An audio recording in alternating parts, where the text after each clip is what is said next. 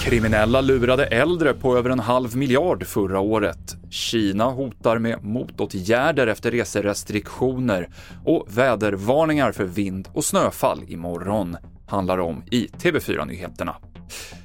Och trots att regelverket för att komma åt telefonbedrägerier mot äldre har skärpts så ökade brotten kraftigt förra året.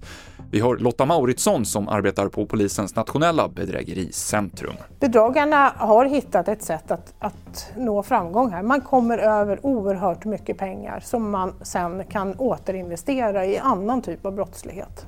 Fram till och med november förra året kom telefonbedragare över totalt 545 miljoner kronor. En kraftig ökning jämfört med tidigare år och de anmälda brotten hade i november nästan fördubblats jämfört med hela 2021. Samtidigt som det tros finnas ett stort mörkertal. Bedragarna kommer ständigt på nya metoder för att lura framförallt sköra äldre. Samtidigt som polisen saknar tillräckliga resurser för att spåra pengarna. Och reporter här var Annie Säv.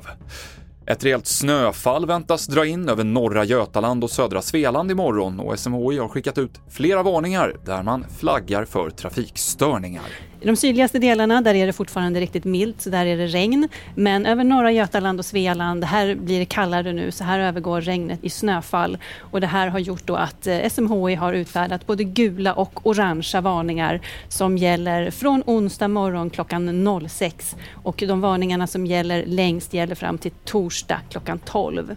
Sa vår meteorolog Linda Eriksson. Mest snö väntas i de norra delarna av Götaland som kan få uppemot 3 decimeter. Och det är flera länder som infört krav på negativt covid-test för flygresenärer från Kina. Nu så fördömer Kinas utrikesdepartement restriktionerna i ett uttalande och hotar också med motåtgärder.